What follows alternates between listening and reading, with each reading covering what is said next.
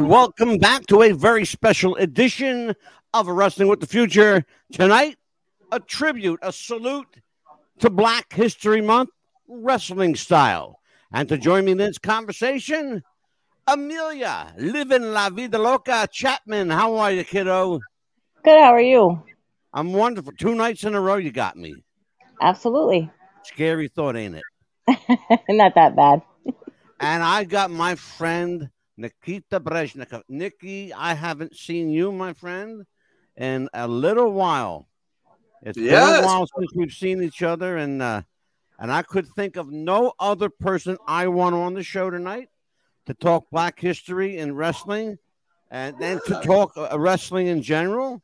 And the Yes. author of this fabulous little book called "When It Was Real."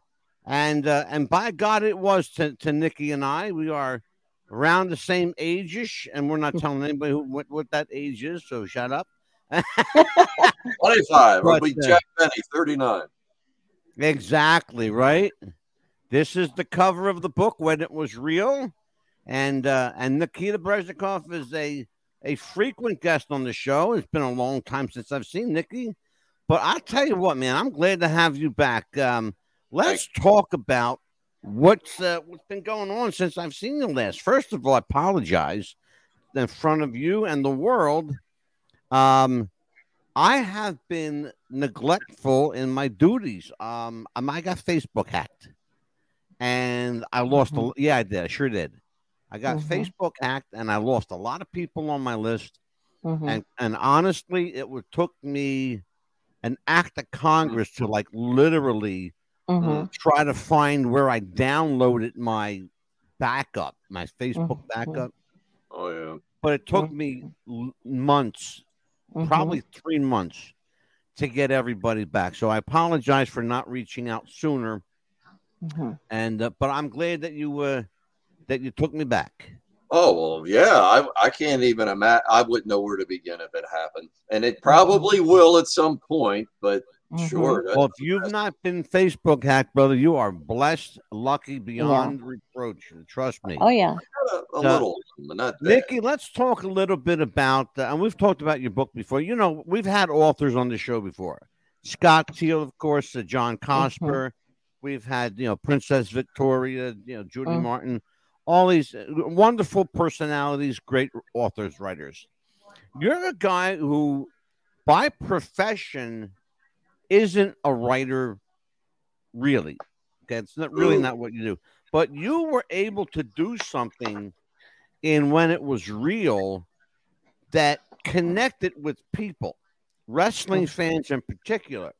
Mhm. I think what you did uh, in your approach to this book is you you spoke like a guy we could relate to, a, a Yes. fan, because uh, Mhm. as you've told me before, Mhm. Ange, you know, I'm always going to be a fan. Yeah. Yeah. Mhm. And so um it, it's a simple read, it's an easy read. That's the most important thing. This book is Mhm. loaded. And I mean, when I tell you folks, it is Mhm. loaded with information you won't read anywhere else, you won't find anywhere else.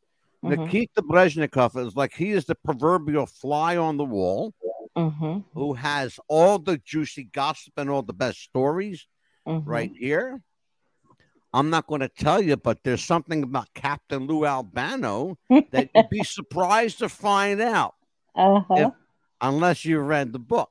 Now, I'll tell you that my co-host, Amelia Living La Vita Loca Chapman, she read some snippets of your book. She read, she actually read a little bit today, Mhm. and uh, and she's got some questions for you. So before you know everybody gets to hear my mouth for the umpteenth time, Amelia, I'm going to throw it to you and go ahead and Mhm. talk to Nikki, and then we'll talk Okay. about Black history. Well, first of all, it's a pleasure to meet you. Thank you. Same here. And, uh, thank you. And uh, I just the way I was reading your book, it's like I could actually my, imagine myself being there, like you know, walking and and then the the funny part is the um, one part that I read is uh, you putting your hands in the fa- underneath the faucet with Captain Lou Albano. that's yeah, and then sneezing. I'm not gonna give the way the rest of it, but and then of course him looking around and he couldn't say anything because there was children around. He had that look that he gave. I'm not gonna give the rest of it away, but that was funny. The prankster. Well, and then this. That was the yeah, that that was the funny part of it. I'm not gonna give away a lot of it, but Mrs. Uh, Krager and uh, the salt ritual, and one of uh, one of the episodes, and that was a funny part. And then of course Andre the Giant's mentioned in the book, which I really love about that. And and the fans could actually go up to the wrestlers at that time, and I remember that part. And Yeah. everything wasn't uh, choreographed. Yeah, Wrestling was wrestling back then. I remember because I used to be able to go to the wrestlers. Hi, how are you? It's nice to see you. It's nice to meet you. Can I please have your autograph? Can I hug you? Can I have a, take a picture with this little Polaroid camera? Now you can't even go up to them at all. Everything's all. Well, you know, it's funny, Amelia. I'm going to interrupt you for just a second. I hardly ever do that. Um, Sure. Nikki knows better. Nikki knows I always interrupt. That's why I said sure. Nikita, last night on on the show last night, we actually had Baby Doll here. Nicola Oh, yes. Roberts. I saw your ads. Yeah, great. Thank you. Mhm. It was- Yeah, Nicola was here last night. She was wonderful. She, that's, She's coming back in two weeks. We had Mhm. so many questions and we had such a, an amazing conversation Yes. that you know my sponsors only allow me an hour per episode, so Mhm. she's going to come back. Um, but we were talking about that. What Amelia brought up prompted something from last night. There was a Mhm. time that the, the wrestling industry, wrestlers in particular, were they were untouchable. Yes. You couldn't get near. If God forbid, if you tried to get near Bruno, or you know, Mhm. or one of the you know one of the the, the bigger names like Superstar or Right. someone like that, you know, security would be escorting you out the building. Now, it's it things have come in, a crazy, you know, been there, done that, and been there again pattern. And what I Mhm. mean by that is this we've gotten to the fan conventions where now you can get close Mhm. to people. But yet, if you go to a match and try to do that, it's like the old days. They escort you out the Mhm. building Mhm. unless you're willing to pay for somebody, you know, a hundred bucks to sign an autograph or a book cover, and then they'll put their arms around you.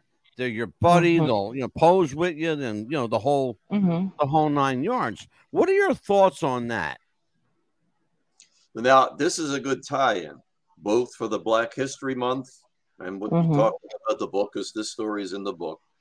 Mhm. And if you quickly, if you look back at some of the old tapings at Hamburg and Allentown, you see kids around the ring. The guys are signing Mhm. autographs, handing them Yeah. I'm right Mhm. back to you, no problem. So Yeah. one Mhm. particular night, Spiros Arion, July 22nd, 1978, he's wrestling Putski, and Baltimore was a Putski town. Mhm. So, and I swear to God in heaven, I watched this. This was no blade job. Arion had him in a headlock, or, or- and he took out this object and he stabs Putski in the head, and the blood's pouring. Putski goes over the top rope. He's counted out. A riot started. An, an Oh, old wow. man picked up a chair to start, and security did a good job. They were intercepting this one, intercepting that. But then one guy got in and he hit Arion in behind, from behind, and Arion turned around and started cussing. He went at the guy. The guy hits the floor, and Arion starts stomping him. Blood coming out of his mouth, his nose, his ears. That's like, you dumb bastard, he got you. But then the riot almost occurred. Yeah, Bobo, Bobo Brazil came out with Tony Garea. They were going to be the next match against the Lumberjack. And right away, Bobo was like parting of the Red Sea. People calmed down. They were happy because he was a fan favorite. And Yeah. that was all peace. But it was a near full blown riot and it was ugly. Mm-hmm. But see, Wow. that's that was part of you could get close to the people, yeah, to the guys you Mhm. like. You know, you could shake hands and talk. But when Yeah. idiots started to act up, like I, I make many references in the book, people got Mhm. hit hard because they were stupid. yeah. Up against Mhm. you're a mirror. Well, mortal. and, and that Mhm. That that's you know further proof that what you and I know to be true that it was far more shoot than people Mhm. realize, Nikki. right. Far Oh, more oh, shoot. yeah. Hell yeah. You know, Yeah. The book is called Uh-huh. "When It Was Real" Mhm. for a reason. Not only was it real to us, but as our friend Davey O'Hannon says, and Davey said it many times on the show, the fans believed it was real because we believed it was real. Yes. And Mhm. that- and you know and and Spiros Arion, you know, he's a guy who lived the gimmick. He was a heel, but and he but he was a heel in real life too. Mhm. I'm on my Facebook page, and Amelia, please hit me Mhm. up, Facebook friend, because every day I post something. Absolutely. It's got nothing- It's Me got too. nothing to do with the book because I don't have any pictures in there except well, Mhm. there's a little gallery and mostly clips of the advertisements. But what I, I Mhm. remember on a daily basis, the, the glory years, 1970 to 83, pre Hulk Hogan, and we were Mhm. talking about Arion against Bruno, the anniversary at Madison Mhm. Square Garden after the big turn on Chief and Bruno. And Mhm. Evan Ginsberg, good friend, his father was a cab driver. The cabbies, the Italian and the Greeks, they all parked, they filed into Madison Square Garden. February 17th, 1975, they wanted to see this match. We were afraid Arion could beat Bruno. Mhm. Like somebody else brought up, we knew Bruno was going to murder Zbyszko. That everybody piled in to see the annihilation. But with Arion, it was Mhm. like, shit, he could beat Bruno. you know, this is like we don't know what's going to happen here. Yeah. Right. So that was exciting. hmm Yeah, no scripted anything. so yeah, back then, yeah, it was nice. It really was remarkable when Uh-huh. you think that. hmm Yeah, first of all, New York cabbies. It's important that Nikki said New York cabbies Yeah. because they are a grizzled bunch of guys. Okay, Uh-huh. They're they're hard nosed, they're hard ass, they're they're they're just a hard group of guys. Okay, if Mhm. you can convince a cabbie Mhm. that what they're seeing is real, you've Mhm. done a job. Trust me, you've done your job well. Hey, right. man, they're, they're cops without guns back then because they had Mhm. they were Yeah. getting held up. I mean, that was Mhm. one of the worst professions, in my opinion, because Oh my god. Danger. You got somebody Mhm. behind you, and if he's going to do you, Mhm. the gun to Yeah. your head, you're done. There's nothing you can do. Oh, Yeah. definitely. It, it was It's- it was a tough way to go. hmm It really Yeah. was. I'll tell you what. I I miss you and I have, uh, have talked about you know what we miss in wrestling. I want to Mhm. talk to you about something because there are two. I was trying to. I was going over this today. I was trying to figure out when the second golden age of wrestling might have been, and I think I figured it out. I think it's there's it's clearly beyond dispute that the first golden age of wrestling was uh, 1948 to 1960 ish. All right, 61, Mhm. 62. hmm Uh, that ushered in the Bruno era, 63 around there. 63. Mhm. Okay. hmm The second golden age, I had to think about this, and it, it probably would, in my estimation, Nick, and maybe if you agree with me or not, uh, I'd like to hear your opinion. Um, I think the second golden age of pro wrestling in my lifetime would probably be 1970 to around 1981, 82, just prior to the Mhm. ushering in of the Hulk Hogan era. hmm Would I be wrong in, in assuming that, Nikki? I'm not just saying this to kiss up to you. I agree. Uh, let's clarify though. 83 after Backlund dropped the belt to the Sheik and then Sheik gave it to. hmm But 1970, because of the great Nikolai Volkov as one of the Mongols, and Mhm. this has Yeah. been brought up so many times by so many people. Bruno and Ivan Koloff were only drawing half a house prior Mhm. to Mongols' arrival. When that team came, and I was a kid in my teens at the time, and we looked, it's like, how in the hell is Chief and Bruno going to beat that guy? Guido Mhm. Mongol was good, normal size, but Nikolai, who we only knew was Beppo Mongol and was Oh, only yeah. 19 years old at the time, Yeah. he was about 6'3 and 345 of muscle. And it's like, Yeah. Legit. A legit Yeah. 345. So they come with the pigtail from Mongolia. They got the Right. animal furs, which were real. They were legitimate. And Yeah. Mhm. that was it. The doors blew off the hinges, man. People Yeah. were packing the arenas, and it Mhm. never stopped. At, at, you know, like Arion and Bruno, I say seventy five solidified the Worldwide Wrestling Federation as the number one. That was it, the best promotion anywhere in the world. Yeah. And they kept on going from that point on, and it got better. Mhm. Superstar, he he Yeah. certainly it was great. Well, you got to remember, Nikki. At that time, nobody ever saw any anything No. like the Mongols. No, Mm-mm. That was, Absolutely you know, they were like, you know, they, they scared people. Okay, I They mean, did. yes, they scared people. Like the, like the first time I ever saw Abdul the Butcher, he scared the shit out of me. yes, I remember. You know, Oh, and yeah. and I I know Abby now, and he's a sweet guy. Mhm. Mhm. But not when I was twelve years old. He was a sweet guy. No. Well, I had George the Animal Steel chase us, not me, but us, because he would look in your direction and we we climb over top of each other to get out of the way because he was crazy, you know, and he did a great job. Yes.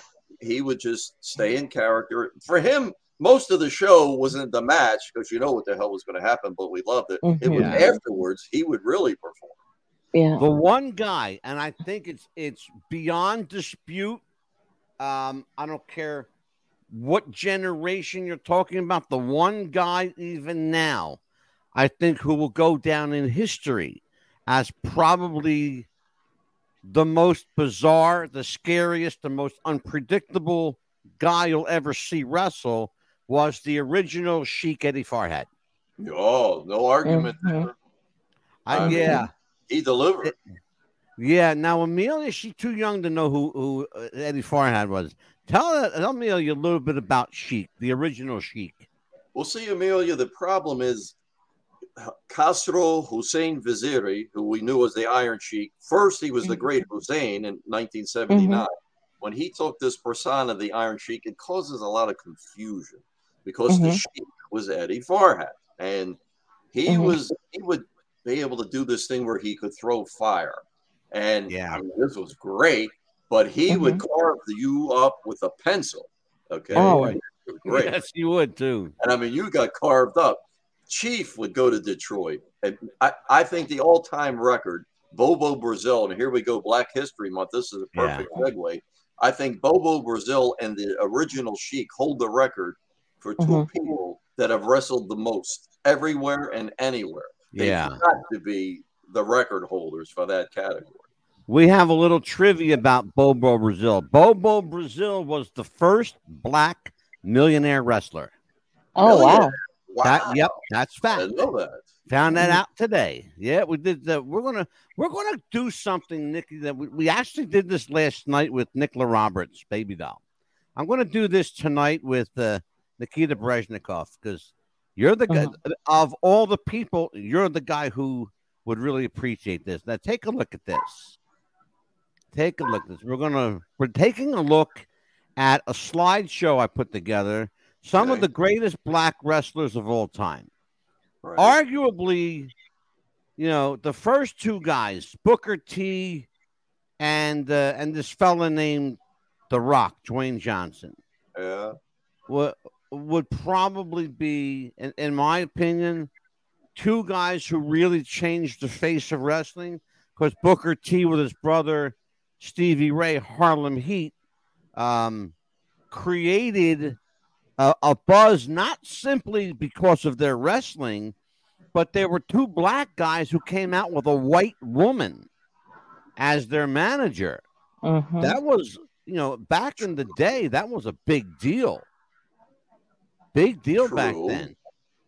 Um, But what I would argue it Yes, would be that the predecessors that had to go through the racism that did exist at that time as they yes. traveled and they tried to get the hotels, go to restaurants, they Mhm. had to endure hell on earth, but they Mhm.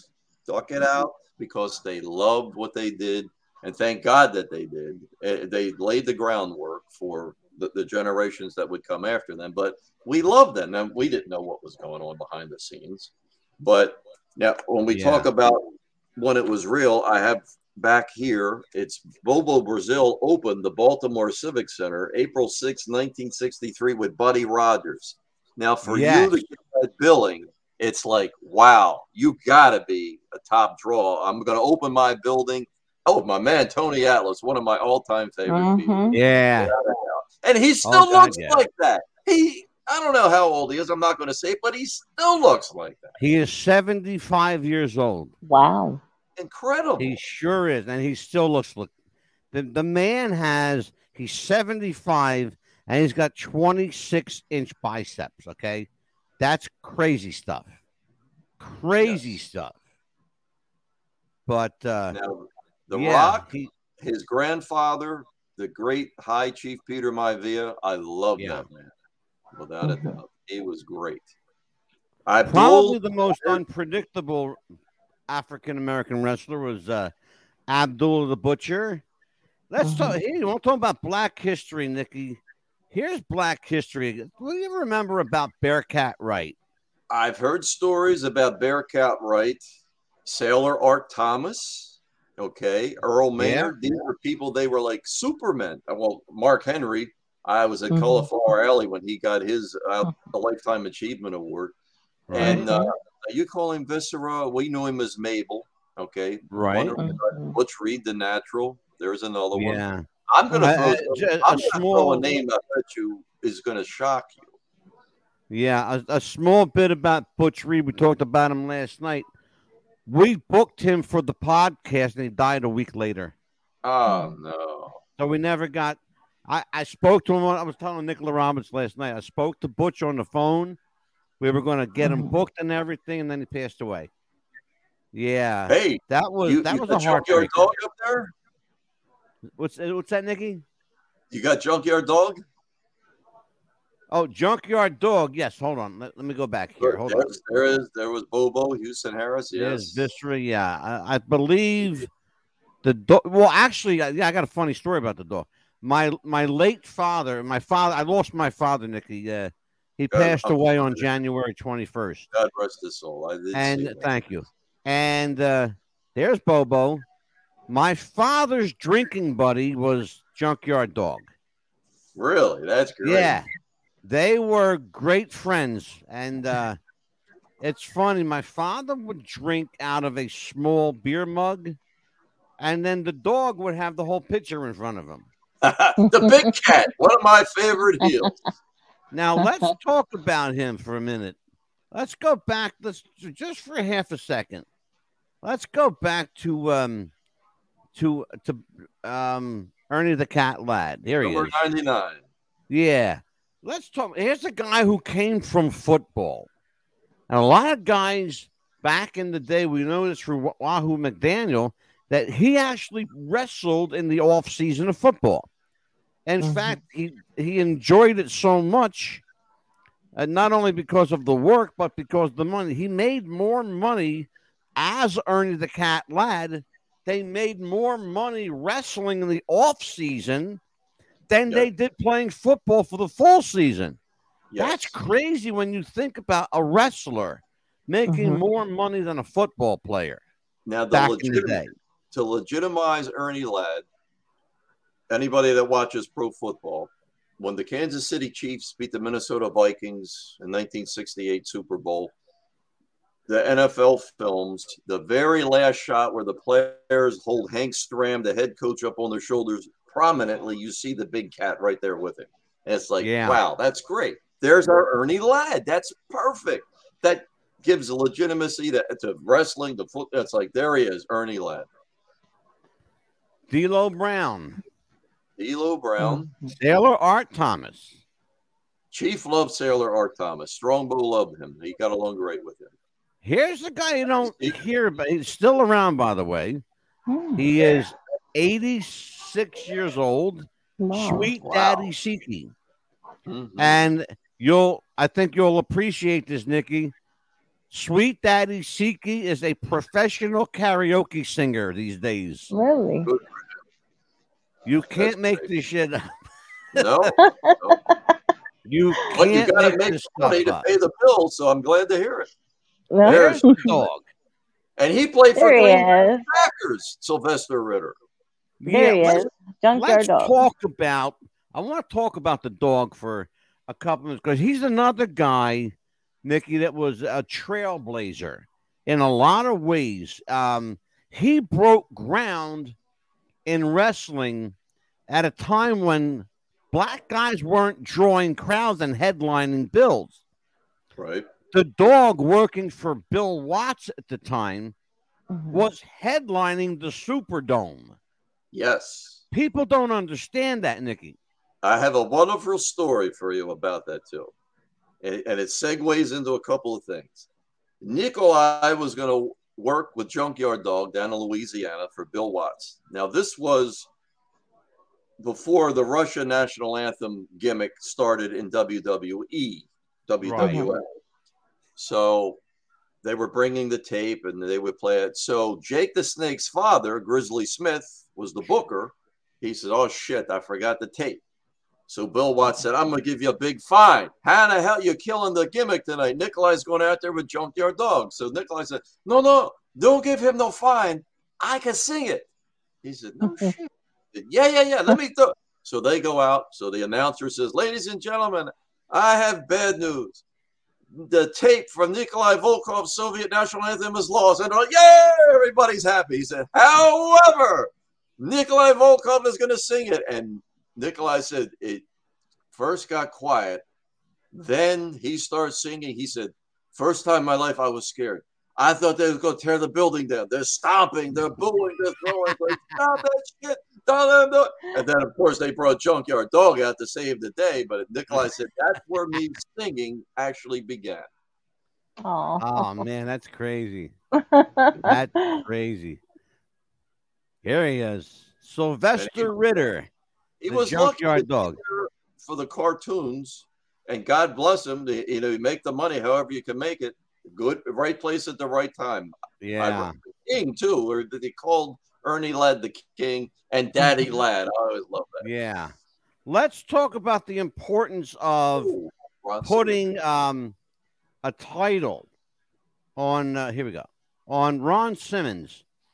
Um, it's interesting that uh, and people don't understand this. Ron Simmons was legitimately uh, the first recognized black world champion in wrestling history, and a lot of people don't understand that.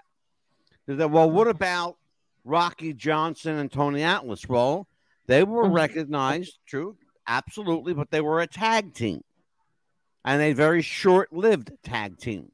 But Mhm. Ron Simmons was legitimately a uh, a world champion. Interestingly enough, he became world champion and didn't know he was going to be champion. That's a little bit disputable because, unless you look at Bobo's United States Heavyweight Championship, which he carried forever in the 70s, the 60s. Oh yeah, 70s. absolutely, absolutely. But we're we're, we're not talking about the U.S. championship. We're actually talking about the the World. first recognized world champion, Okay.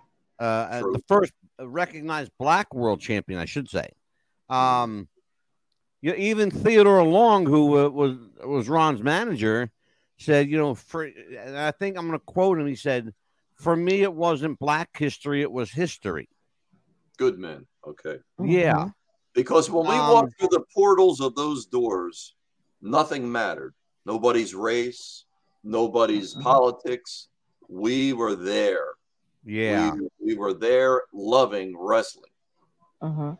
Art Thomas was a yeah. tremendous. Sailor Art Thomas was a was a big guy. There's Yeah. Sweet Daddy Siki with his United States title, um, and wearing a very funky and colorful jacket. He's still there. He is Butch Reed, the late hacksaw Butch Reed.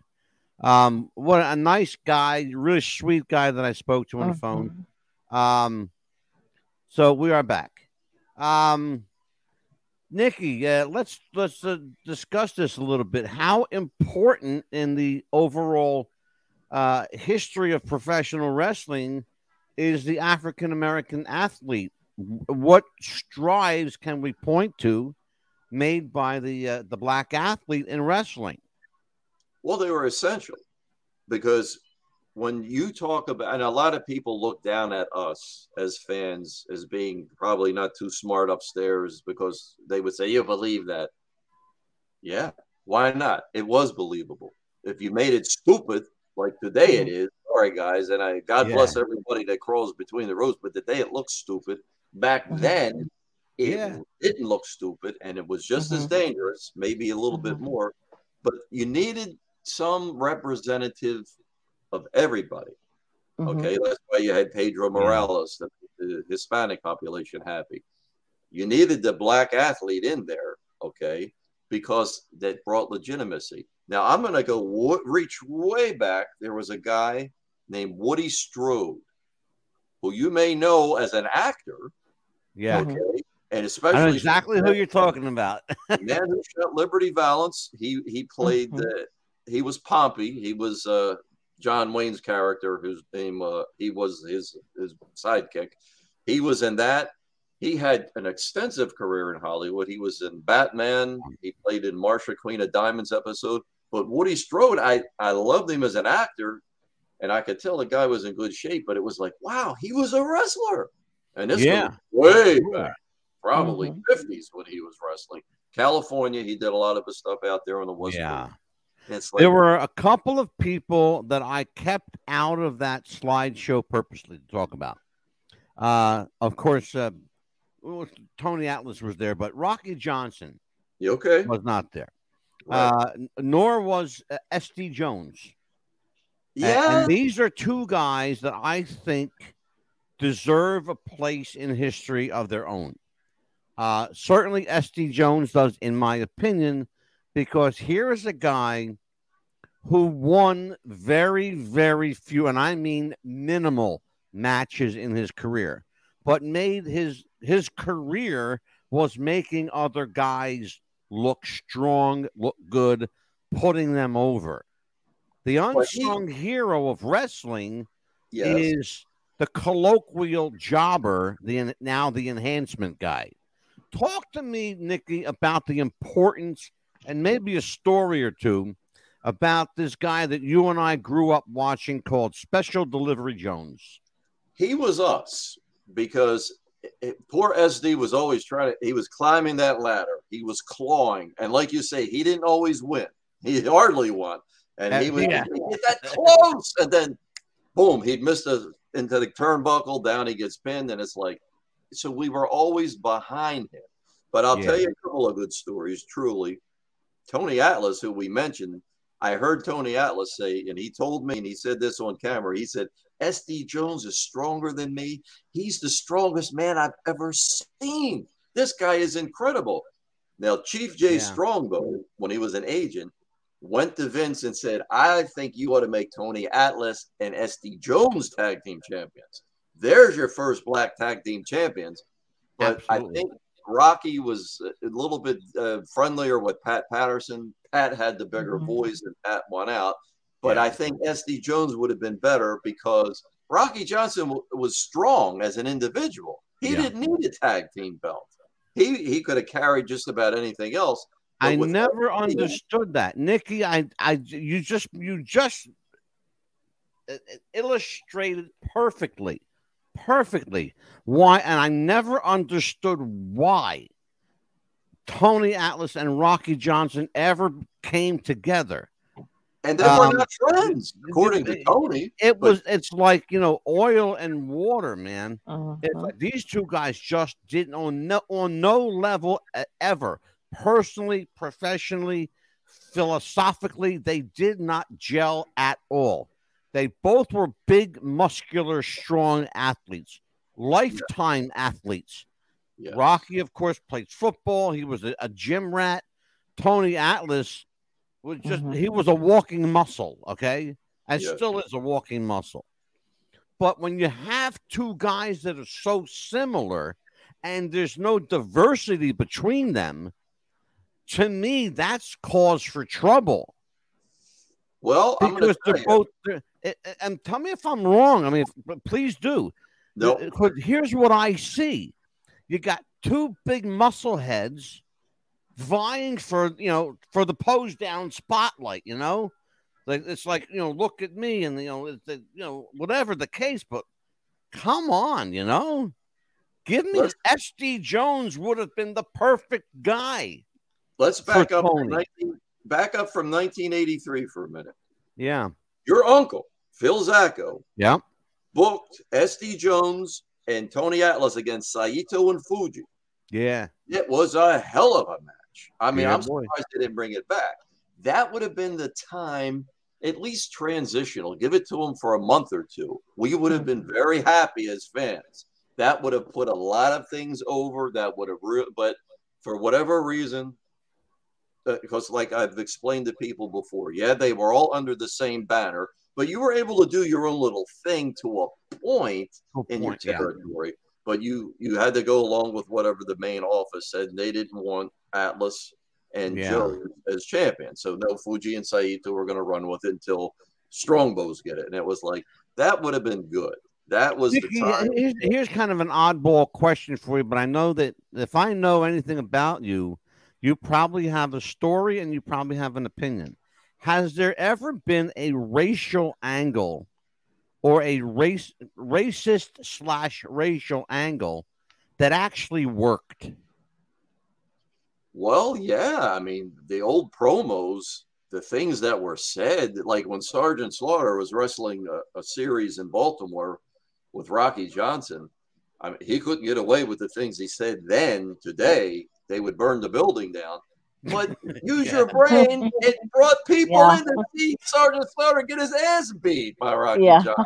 I'm asking. Three months Yeah. and, and the, the blow off was a cage. It so Yeah. it's Backlund I'm asking available for whatever but I- the reason I'm asking you is I, I don't know if I'm if I'm imagining it, but I seem to remember maybe, and I don't know if it was Baltimore or Philadelphia, but I seem to remember a referee being accused of racism by SD. You know what I'm talking about? Dustin Feldbomber.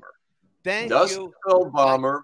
Didn't I thought I was cracking up, Nikki? no, no, it goes to August the 18th of 1979. SD was wrestling Joe Mascara.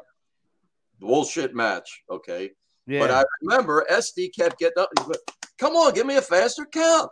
And even Dick Graham, your mentor, who was doing the color, yeah. and uh, Vince was a Hmm. little bit late, but he showed up. And he, you know, they they were saying, you know, yeah, Dusty Feldbomber. It seems like he's short counting SD Jones for some reason.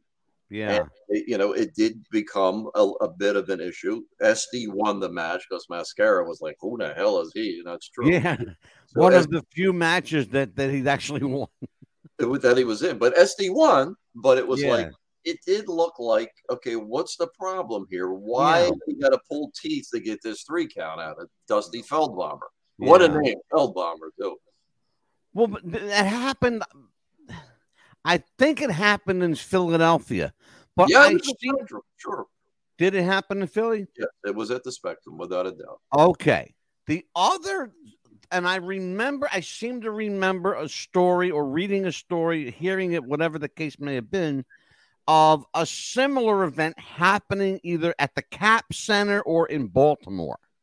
Do you know anything about like a, a racist referee um, fast counting uh, a black competitor?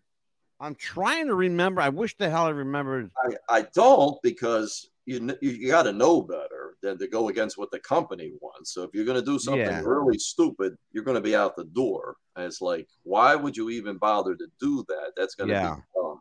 You know, that's really going to be dumb. Now, some of the things that now, like Bobo Brazil, when we were talking about Bobo, Yeah. people don't realize that Pedro Morales, when he was champion, Bobo carried Baltimore for the summer of 73. Pedro, Uh-huh. for whatever reason, just wasn't doing it. So they said, the hell with it. Bring in Yeah. Author of the book for the Russian. Working with Freddie Blassie. He's working with George stories. He's drawing it. It- it- Super. The only time superstar Billy Graham defended the belt against Bobo Brazil was in Baltimore. Yeah. July 15th, 1970. And it was like, this is great. this makes the bet. And he wasn't in the territory, but they brought him in. Phil Zacco brought him yeah. in specifically for that night to wrestle Superstar. And it was like the place was packed. We were going crazy. We wanted this because Bruno failed in the rematch, and we're pissed because he got beat. He got cheated in Baltimore. So it's like, okay, bring Bobo in. He'll beat him. But yeah. then he falls short. And it was like, ah, shit. Now what, man? We can't live with this. This is a black cloud over Baltimore's head that that Bruno got beat by Superstar because he cheated. So, yeah, he brought Nikki. Why did you mention Bobo? There was um, I'm guessing it was probably late in the 70s, maybe 78, 79 Bobo and Dominic DeNucci, our, our late friend Dominic DeNucci, who was on the show. Mm. Uh, by the way, Nikki, I found out that our podcast, the one that you were gracious enough to be on, uh, was the very last podcast that Dominic ever did. Was our show. Mm. That brings some comfort to me. It really does, and it was a great show. Anybody oh God, that hadn't heard it, go back and let it's archived because there's nobody like Dominic that can tell a good down home story. Oh my God, he was all, clean, but very good. What I funny That man was funny as shit. he was. So he didn't try to be all the time, but yeah, he was very entertaining. Why did why did the company, more specifically, why did Vince McMahon Sr., who by all accounts was a fairly easy guy to get along with, uh, why did he ask Bobo and Dominic to leave? Well, we know this, we know why with Dominic. Why did he ask Bobo to leave? And the Dominic and Bobo went up upstate New York and made a fortune. Up the Buffalo, sure they. And now see with Bobo, I don't know this any of the information behind the scenes here because he's drawing, but for right. whatever reason, it just stopped. They stopped mentioning the U.S. title. Bobo's gone, so it's like, hey, I'm Bobo Brazil. I can write my ticket. Yeah. It ain't like I gotta be here. This is where, like New York, you want to be there, but okay, sure. You don't use me. I'm gone, no problem. Mm-hmm. Yeah. Now, why? Who knows? It's probably got to do with M O N E Y, as always. Yeah, money. You know, the mm-hmm. promoters, mm-hmm. like trying to draw blood from a vampire. Yeah. You know, well, I would hope that, in fact, it would almost be comforting to think it was about money. I would hate to think that it had anything to do with him being black. I don't think so because they saw green before they saw black. Well, know? let's talk mm-hmm. about that. That's a, an excellent segue. Let's talk mm-hmm. about uh, black earning green in the WWE under Vince McMahon Jr. It's mm-hmm. a very different game these days. You you'd be hard pressed to really find, and I hate to use this word, but a standout black athlete in WWE. I I don't know any. I don't I really know anybody don't. at WWE. I'm lost because I don't follow any of what they do today. Yeah, uh, it's so different nowadays. Especially, you have to have some kind of gimmick, or you have to have some kind of persona now. And uh, like, look at Hacksaw Jim Duggan. You have to have a two by four, or you know, Hulk Hogan. Well, you have to have you your know, vitamins and stuff point. like that. You know, you know, Amelia, something different. That's a real good point. Let me ask you, mm-hmm. being the, the only mm-hmm. female mm-hmm. on the panel, let me ask you: when mm-hmm. you're watching wrestling these yeah. days, okay? Mm-hmm. Yeah. You don't see, are you upset when you don't see um, African Americans being represented or Hispanics being represented or, uh, and, uh, you know, this diverse group of ethnicity that we all live in? Uh, how does that affect you as a, as a fan viewing this, the product? Well, I mean, I well, yeah, I mean, I think all races should be represented as far as, you know, that way everybody can bring their own culture to it. As far as, you know, black women, you know, there should be more of us women wrestling. But as far as the women mm-hmm. today, I think the women today have brought women a bad name actually because the way they're represented now, it's it's horrible because they're wearing less and showing more, if you know what I mean. And it, wrestling's not wrestling like it is now it's horrible now. the way they're wrestling. It's like it's giving us a bad name as women. It's horrible. I won't watch it. Nikki, I'll turn the channel. What, what she just and this is a woman saying that. I was friends with Ann Casey. God rest her soul. And Oh, rest her. soul. I, Annie Mhm. was a wonderful woman. We wore a Mhm. one piece bathing suit. That's what we Mhm. wore into the ring. She said, Yes. and you know, men, they were there for a, a single purpose because it was like, oh, yeah, they got a women wrestling. So it was kind of like Mhm. not X rated, but it got Yes. men fed. But they were great athletes. They, They were wonderful athletes. Yes. It, you know? And then Anne had said many times, okay, what they're doing today, they're showing more skin, but they're working their tails off and they're Mhm. taking bumps. And it's like, yeah, it's hard work because look, say don't please don't anybody hit me with anything, but a woman's just not built like a man. It hurts a lot Mhm. more. They don't have enough shock absorbers, the muscle Mhm. tissue like we do. So it's Right. harder for them. When they take the Mhm. blows, it hurts. It's terrible. Yeah. So, uh, Mhm. you know, Ann Casey would say, I'm glad because when I post things, and I would always include, and in fact, it's coming up an anniversary in March in Baltimore where it was like more women on the show back in 1972 than men. And that was Mhm. wild. It was like, Yes. what's going on here? But it drove Mhm. and it made good Mhm. sense. Not just Moolah, but like Vicky Williams, who was my heartthrob back then, Oh God, uh, yeah. Toni Rose, Donna Christanello. Um, they were just fantastic. And Joyce Grable, I love Joyce too. God, she's one of the all-time greatest. Yeah. Mhm.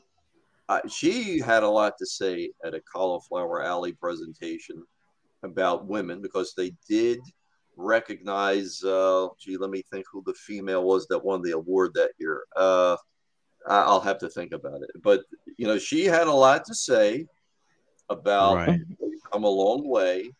Keep the respect for us being women. Portray that. Don't let them, you know, make you look like something that you're not. You're an athlete, Yeah. Mhm. beautiful, whatever. That's fine. They do the same thing with the men, right? I mean, look at Tony Garea, for Pete's sake. I mean, Mhm. Tony's a great athlete and a great wrestler, but you know, matinee idol without a doubt. Nobody can Yeah. deny. it. Mhm. Tony was in there to draw the women. Let's go. Amelia uh, segued in a- an amazing subject matter. Um, women. There was, uh, lest we forget, there was one woman. They, she called herself Sweet Georgia Peach back in 1951. Mhm. Sweet Georgia Peach was, uh, her name was, um, oh God, I'll tell you here in just a second. I'm going to tell you right now. Sweet Georgia Mhm. Sorry, folks, I got to cheat for a second. Georgia Peach. Um.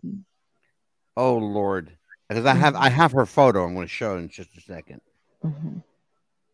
That she was the first black female wrestler Mhm. in history, and um. Here we go. Here we go. Her name was Georgia Brown McCoy, and she Mhm. called herself Sweet Georgia Peach. She was the first African American female wrestler ever, Mhm. um, and was self-taught. She never, and Nikki, you know that there were no such thing as wrestling schools back in the day. Oh, You Oh, learned no. on the job, but Mhm. she learned how to wrestle. Check this one out, Amelia. You'll appreciate this. Mhm.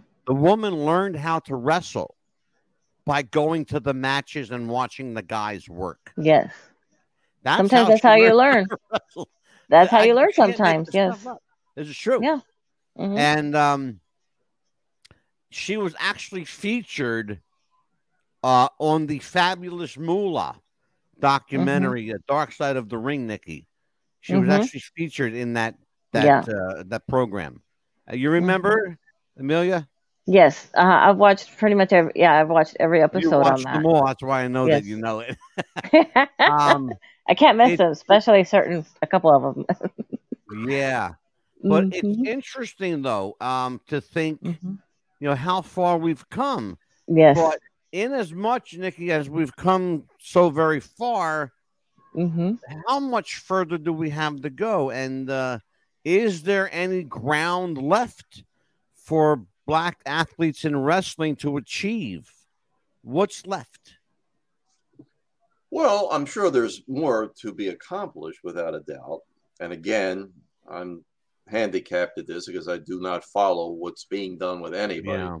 I don't follow it anymore either. It's just not just to me. It's just too commercial now. It's too rehearsed. It's just too. Nikki, does, does that athletic. surprise you, Nikki, when you hear people say No. that that they don't watch anymore?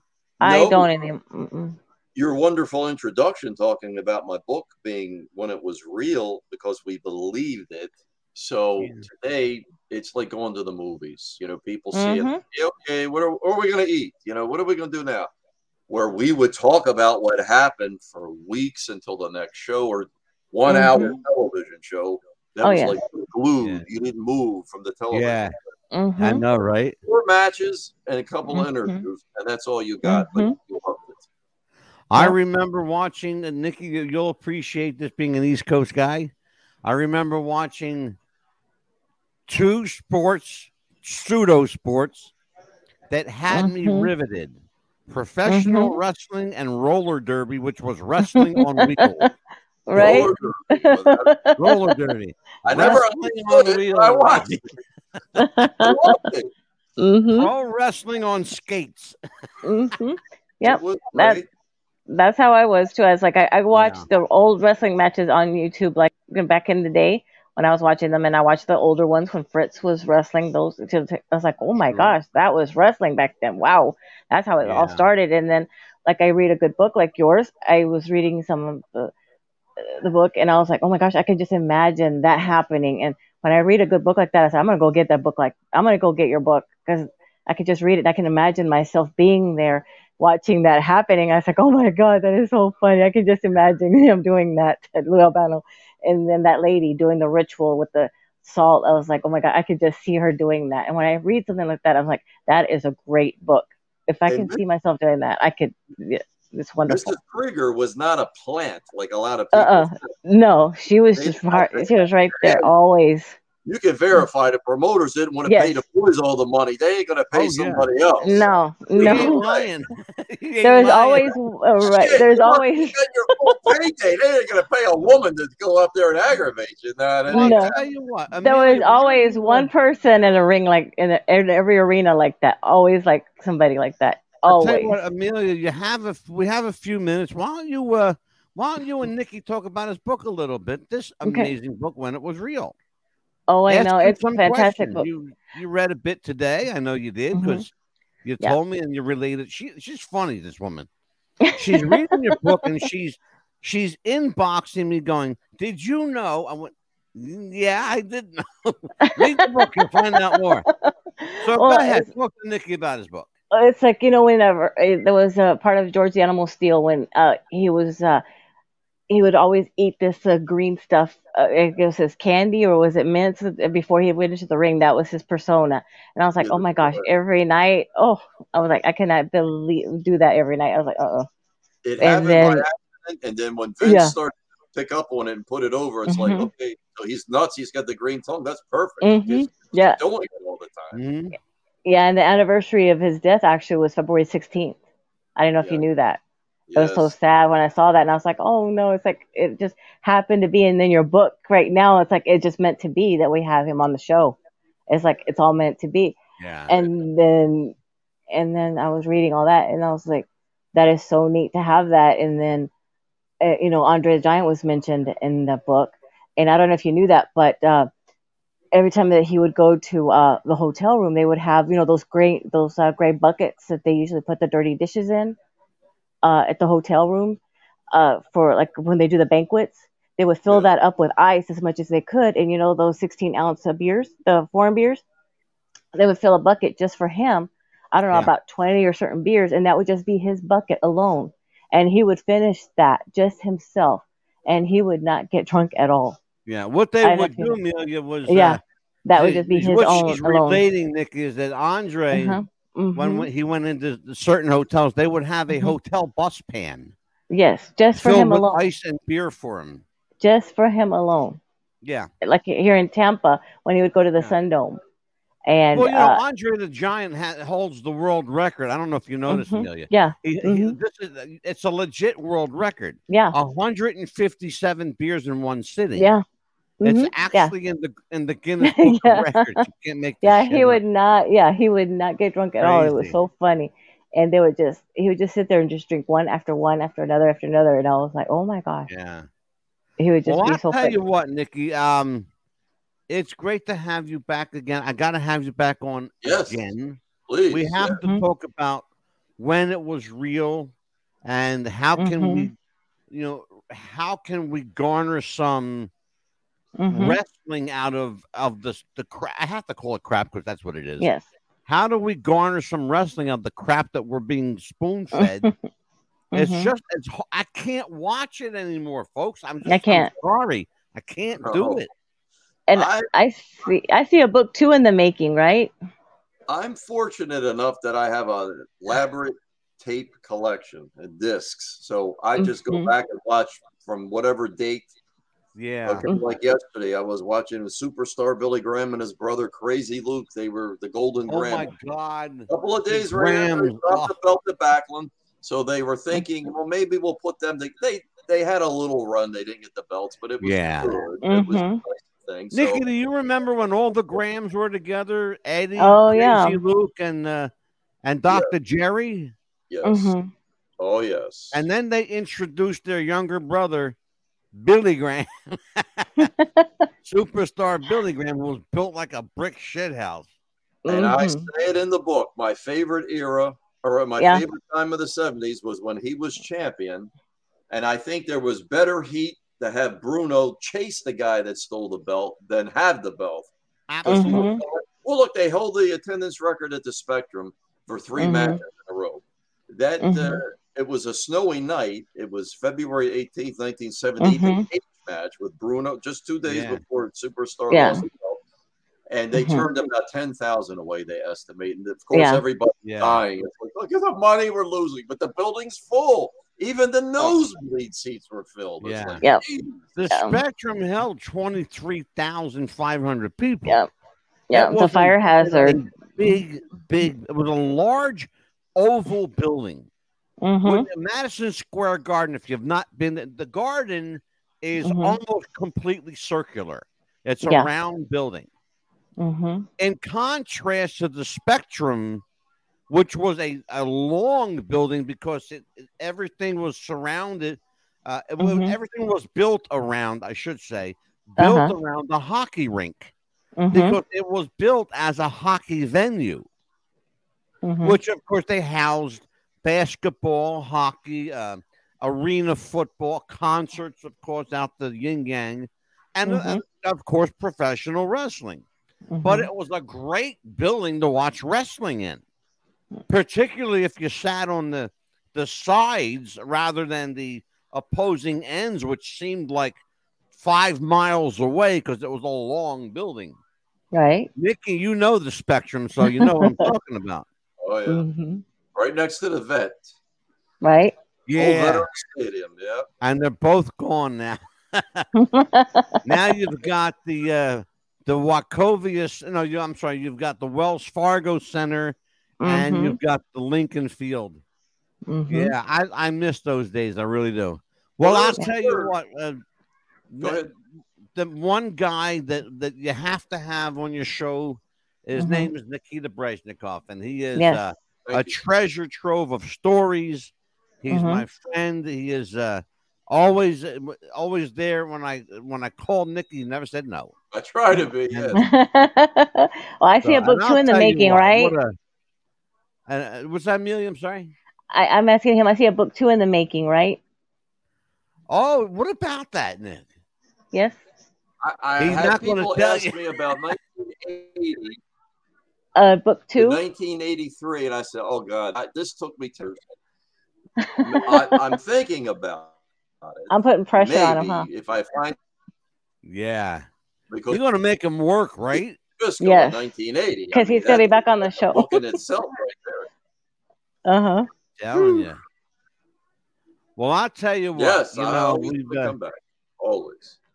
we, we have uh, an action-packed hour. I'll tell you, and, and there's, there's no shortage of stories when you have Nikita Breznikov. hmm Um, Nikki, tell everybody where they can reach you, your social, where they can get the book, this terrific book, When It Was I'm Real. still the old Uh-huh. timer. The book you get from Crowbar Press, C R O W B A R, crowbarpress.com, Scott Teal site, or Yep. the Kindle Mhm. version is on Amazon. The only thing you Yes. miss from the Kindle version, which to us old timers is great, are these ads that appear all over the place. The little newspaper Mhm. ads that are Yeah. all over. hmm If you don't care about that, then you can get the Kindle version immediately. I think it's 10 bucks. This is like Yeah. 20. You can't go to McDonald's for that anymore. So it's Yeah. like it's great read. There's some good people that say I keep this by my bed because you can't get it all. Mhm. It's not a day by day record book, but it's a narrative each year, day by day. So there's a lot Yeah. to read, and you can cover what Mhm. you want there. And if you say, "Hey, look, And you see in 1973," it's broken down for you that way. It's easy Yeah. to find.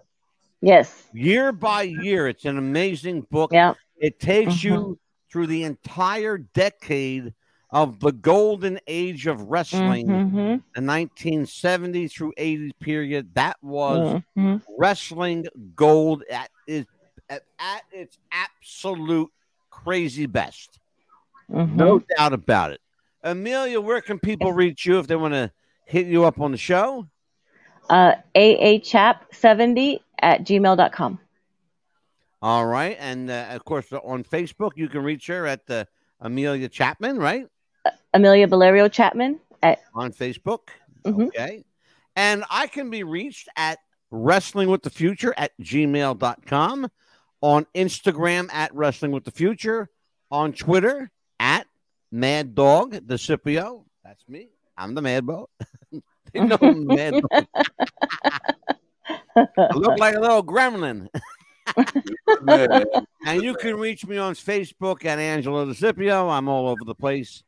Um, Nikki, I gotta have you back, brother. Um, Yes. I will check with you. I know you work crazy schedule, but uh, and God bless your wife for putting up with me.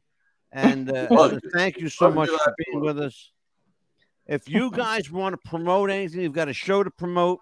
Uh, you want to talk about an upcoming event, uh, a fundraiser. You're looking to generate a little bit of buzz. You can be a Mhm. guest on the show by hitting me up at Wrestling with the Future at gmail.com. Uh, and it's uh, re- at Wrestling with the Future on uh, Instagram. Hit me up there. Uh, Mhm. as I said, uh, Wrestling with the Future gmail.com is also on my Facebook. So it, there's no shortage of places to find it. hmm But on that note, for Nikita Breznikov, for Amelia uh, Bolerio Chapman, I said it right. Wow, I actually said it right. I'm so happy. I still call you living La Vida Loca. Anyway, I'm Mad Dog DeCipio. Take care, everybody. We'll see you next time. Bye bye.